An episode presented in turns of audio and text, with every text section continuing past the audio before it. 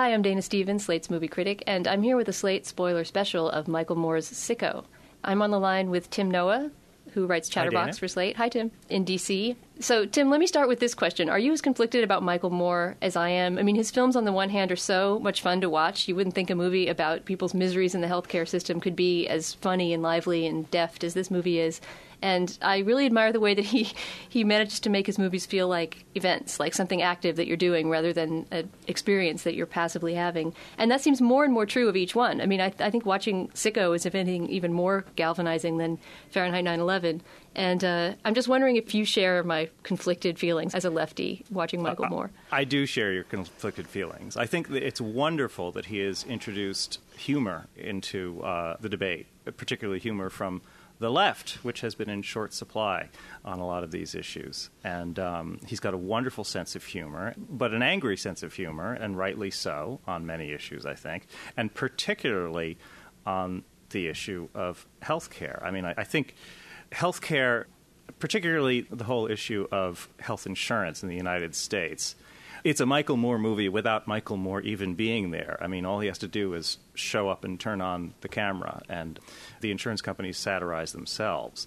I feel less conflicted about the first half of the movie, which is pretty straightforwardly factual about these awful, awful things that are happening to Americans. And I think he quite rightly focuses the movie not on people who don't have health insurance, but on people who do, who are getting screwed. What is it about Michael Moore, then, that gets us down? And we both agree that the movie's a delight to watch. We both agree that he's right, essentially. It's pretty hard to dispute his basic point that the healthcare system is screwed 6 ways to Sunday. And we both enjoy his movie. So why aren't we out there cheering on Michael Moore 100%? Because there's sort of also a class clown aspect to Moore that allows a lot of what he says to be written off as buffoonery. And particularly he makes in this movie a very powerful and I think correct argument that the United States needs single-payer health insurance, preferably one that's funded by the government. And this is still, amazingly, an idea that even Democrats are reluctant to embrace wholeheartedly. And it's the right idea. It's the idea that most other developed nations have embraced. Can I interrupt just for a second? Because I think that's a point that we agree on and any reasonable viewer of this movie would. But you actually said something earlier that I disagree with, and I was sort of trying to push you until you did that. I think the critique that's often made of Michael Moore that you just made, that you hear all the time on the right, you know, the large section of the right that hates Michael Moore as much as they hate Hillary. In fact, the hatred is often voiced in really similar ways to the hatred of Hillary, I find. And sometimes even the center-left will make this critique of Michael Moore. Sort of the right-thinking bourgeois center-left doesn't like Michael Moore because he isn't serious, he's a buffoon, he's a showman, everything you were just saying. And to me, this isn't a problem. It's what's great about Michael Moore and why he can be such a populist and reach so many people who might be put off by the more tasteful elite side of the left. And I also sort of feel there's a part of me that feels, hey, the right is allowed to have its blustering demagogues. They're all over the cable news. Why shouldn't we get a blustering demagogue of our own? And to me, the problem with Michael Moore has never been in this goofy showman aspect. It's actually in his filmmaking. Or specifically, it's in his way of constructing an argument, which I call in my review deck stacking. I don't know what else to call it, if there's any other expression. It's actually as if, for example, I was on my debate team in high school, and if I had been at a Saturday morning debate tournament and Michael Moore had been at the podium for my team constructing an argument the way he does in Sicko, I would be burying my head in my hands saying, why, Mike, why? Because you just don't make like the opponent's side doesn't exist, right? That diminishes your own argument. I agree with you, but I don't see how what you're saying now is different from center-left people like me saying, oh, I think he's funny and I think that's great, but it also drives me crazy. Well, because I don't think it's his funniness that makes him a poor arguer. I think that he would be able to keep his sort of delightfully buffoonish, funny fat guy aspect and be a comic and be a satirist and still allow arguments for the other side. I mean, I'll give you an example from Sicko that I think is going to get some hoots and is going to get lots of mentions in negative reviews of this movie or just discussions about it. There's a moment when, I mean, as I think everybody who's even had a conversation about Sicko knows it ends with Michael Moore taking these sick Americans, including 3 9/11 rescue workers, to Cuba, and there's sort of a rosy picture of the Cuban healthcare system that's painted. And there was a moment earlier in the movie, in Michael Moore's own construction of his argument, that undermines that, when he's talking about the World Health Organization's ranking of the best healthcare systems in the world. You remember that part? Mm-hmm. And there's actually a list, there's a shot of a list of the WHO rankings, and he's making fun of the fact that the U.S. is number 37 in front only of Slovenia, right? And we hear that in voiceover in Michael Moore's sort of sardonic tone. But if you look right under Slovenia, number 39 is Cuba. So, really? Yeah. And it's clearly legible, even on the small screen that I was watching the movie on. So I was surprised that didn't get some hoots and jeers. Then again, I was seeing it with a pretty Michael Moore-friendly audience. But I think that that's certainly going to be pointed out. And obviously, Cuba is a complex question. I mean, you can say that their health care is effective in some ways, but that the trade-offs in the area of, you know, human rights and civil liberties are not worth it. Or I suppose that we don't really know enough about the Cuban healthcare system based on what's shown in this movie to know whether the hospital he goes to is typical. The whole Cuba part feels very staged and gimmicky and somehow wrong to me. Well, I think that's something that Michael Moore could address, even in a humorous way, sort of saying, like, look, I know Cuba is number 39 below Slovenia on this list, but here's what's changed in the years since then. I believe that WHO list is from the Clinton years, so it's possible things have changed. But my point is that he just simply ignores little pieces of his own argument that contradict later points he's going to make. Right. I mean, I absolutely agree. I mean, in the case of Cuba, it's funny. I don't know much about the Cuban healthcare system. I've been hearing for years that it's remarkably good. I was cruising the web before we spoke, and I must say it is hard to come up with a credible critique of the Cuban healthcare system. The arguments on the other side tend to be, oh, come on, what are you talking about? It's Cuba, which I don't think really constitutes an argument.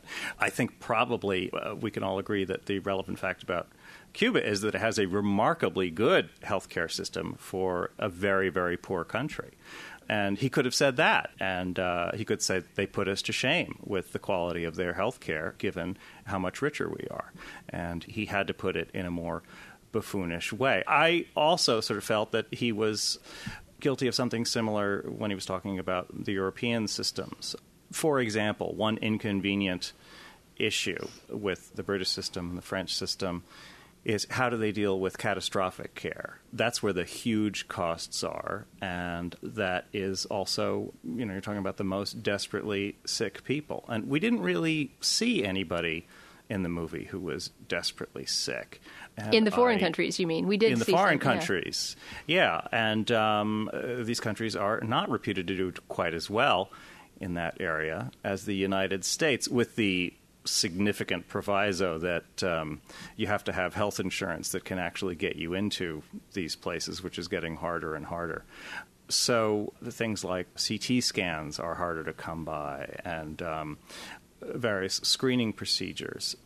But again, as I sort of get into this, I wonder if I'm really addressing more in the spirit with which his movie is intended.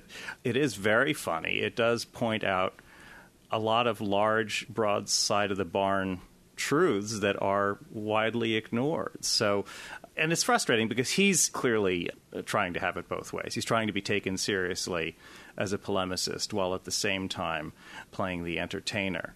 You know, there is a difference, I think, between Moore's approach, which is as a satirist, and, say, the approach of someone like our sometime colleague Michael Kinsley, who is very funny, but writes sort of serious argument.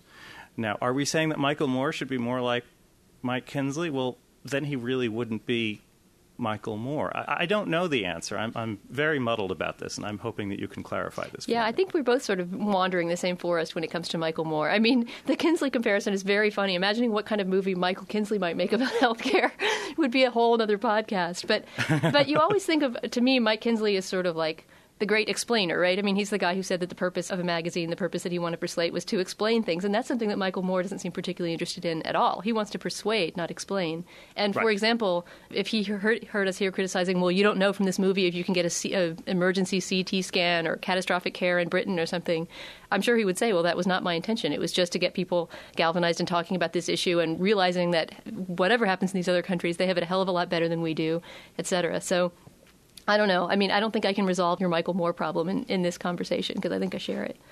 One thing he steers around that's just interesting from the perspective of his previous movies, and I don't think anybody's pointed this out, is that his first movie was Roger and Me, which was, I think, a fantastic movie and really funny and also very pointed. But, it was all about mean General Motors, and why is mean General Motors closing down their plant in Flint? Well, mean General Motors at the moment is desperately trying to avoid going out of business because, to a great extent, because of its healthcare expenses. And you would think that this would interest Michael Moore, but it requires him to take a more complex view of one of his previous subjects. And, I think there's a great irony there that he was so determined to portray GM as impregnable and capable of doing whatever it wants that he can't recognize this supreme irony that this company that he demonized in this first movie is very possibly going to go bankrupt because of its healthcare commitments to its workers. Yeah, that's a great point. I mean, it just seems to point to a larger problem that he may have, in terms of thinking systems, I mean, it seems like he's more capable of taking on individual opponents, particularly sort of large bureaucracies or large representatives of power, and marching up their steps, outraged, to talk to the CEO, than he is actually thinking about how these systems interrelate and what it means to try to run a large country, with multiple interlocking problems that each have an effect on each other. And for that reason, I think you come out of this movie glad that Michael Moore is not your civics professor, because you would come out with a very one-sided view of the world. But I'm still glad he's out there making movies, aren't you? Absolutely. And as I say, the first half of the movie manages to live up to all the Michael Moore entertainment values while also being extremely truthful. It is absolutely shocking and appalling and unsustainable what private insurance companies are doing to people. And people aren't angry enough about it, and the candidates are not thinking big enough in terms of solutions. They're desperately grasping for some role that market economics can play because they think that the political system won't accept any other solution. Can we get you to admit on the radio that you haven't, or on the computer, that you haven't seen Fahrenheit 9/11? Or are you saving that for your... It is, such is my shame. I have never seen Fahrenheit 9/11. Yes, it's true. I'm the last human being on the face of the earth not to have seen Fahrenheit 9/11. Well, that's sort of too bad for my next question, but actually in a way not, because having seen it or not, you remember what kind of impact it had on the 2004 election and how many people were talking about it. What do you think Sicko is going to... I mean, I realize we're much earlier in the campaign now, but what effect do you think Sicko will have on the political conversation of the candidates and of, the media? I mean, do you think it'll have the kind of impact that potentially that 9/11 did? I hope so, actually, because, one of my frustrations with the kind of move-on style left in this country in the last few years has been that they have been not really sort of focused on practical solutions and expressing rage about the false premises under which we got into the Iraq War doesn't really get you very far. On the other hand, expressing rage about the current healthcare system should put you on the road to building a new one, and I think that would be a great thing.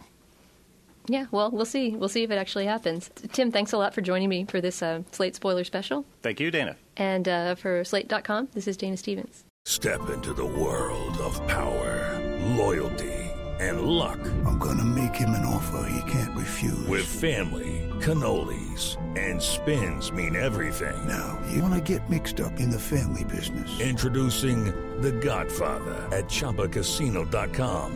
Test your luck in the shadowy world of The Godfather slot. Someday, I will call upon you to do a service for me. Play The Godfather now at CiampaCasino.com. Welcome to the family. No purchase necessary. VGW Group. Void where prohibited by law. 18+. Terms and conditions apply.